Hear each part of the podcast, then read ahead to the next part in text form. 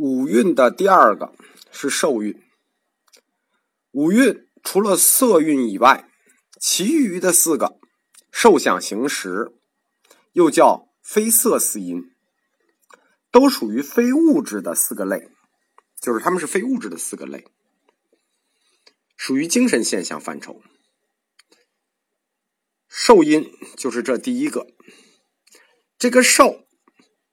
我们后面在讲十二因缘的时候还会遇到，因为五蕴里头的这个受蕴或者说受因跟十二因缘的受支，它是分支嘛，是相同的。所谓受，其实就是感受、感觉的意思。在中阿含经的大阴经中，受蕴直接就被翻译成了觉蕴，就是说受蕴这个受字原来是觉，后来就被统翻译为受。这是感受的一个类，受蕴。那这感受的类是哪一类呢？还不是一个类，它会分为六个类。很简单啊，眼耳鼻舌身意，每个器官的感受就可以归为一个类。那受蕴就是六六类感受的和。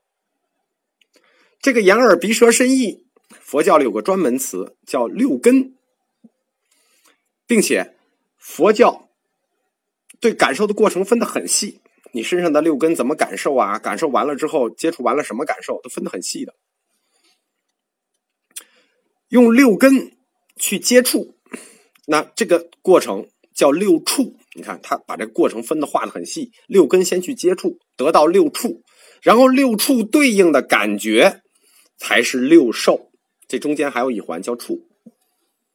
那这个六受的受是什么感觉呢？它不是像你想的那么琐碎。这个六受有好多种，好像说六根去接触，你有好多种，没没有那么多感觉。佛教里头，在五蕴论的受和我们理解上日常理解的受是两个层次的受。我们日常理解的那些琐碎的感受，哎呀，舒服呀，疼啊，痒啊，好看呀，恶心啊，这些受叫具象的感受。佛教里五蕴这个受。叫抽象感受，比如说你看到一个东西，感觉这东西，哎呀，好大呀，好好什么呀，好这个好那个，这太具象了。佛教不谈这种具象的，佛教谈的受，只有三种状态：苦、乐、不苦不乐。居舍论对这个受下了一个定义，叫三领纳随处。受就是三领纳。什么叫三领呢？就就是苦乐不苦不乐，它是随着六种处而来的。佛教哲学的受，一定要从六根的具体感受抽象起来去加以判断，然后再归到三个抽屉里头去，就是有具体的感受抽象，然后再放到抽屉里，苦抽屉、乐抽屉、不苦不乐抽屉。这种做法就是这种对受的定义法，是有佛教哲学的特殊目的的。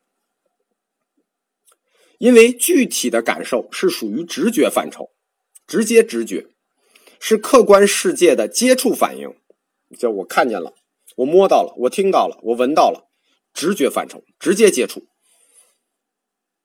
但是，把它再归类成为苦乐不苦不乐，这个归类过程，那就是精神范畴了。大家明白什么意思了吗？佛教哲学，他又一次坐了唯物主义的车，到了唯心主义的站。我们可以说啊，西方哲学爱玩辩证法，这个东方哲学爱爱玩变戏法，各有高招。受孕完了，受想，下一个就是想运。想运是什么呢？这个想是什么呢？跟受一样，就是和我们理解的受，就是佛教的受，跟我们理解的受不一样。这个响韵也一样，非常抱歉，跟我们的响也不是一个响。这句绕口令听懂了吗？就是响韵的响跟我们想的想不是一个响。这句话是这么说的。想这个字我们天天用，其实这个字也是佛教带给我们中国的。这个响音的响，响韵的响的概念，跟我们日常现在用的想的概念是不一样的。我们古代。谈我们今天的这个“想”，不用“想”字，用思字，思考的思，或者虑字，不是说我都是说我思故我在，我我虑，没有说我想这个字的，这都是明清白话文以后的事情。想的古字是什么意思呢？是用心取象。大家想一下，想字上面一个象字，的一个心字，用心取象即为想。因驰入经里直接就这么定义了，说想象也。唐僧的五蕴论也是这么说的：于境界中取种种相，就是说这个想它不思考，仅仅是建立概念，取象，建建概念，跟照片一样，建立概念。色是物质。接受后，通过受接触后得到了感受，然后建立了概念，这就是色、受、想的过程。色物质，受接触后得到的感受，苦乐不苦不乐，然后建立概念，想色受想。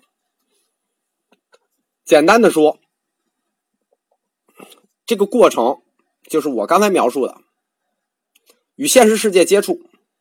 得到这个事物的苦乐属性，建立起这个概念或者经验，这个过程不思考，想没有思考的意思。大家记住，五蕴里的想没有思考的意思，只是认识主体，对客体去建立了个概念。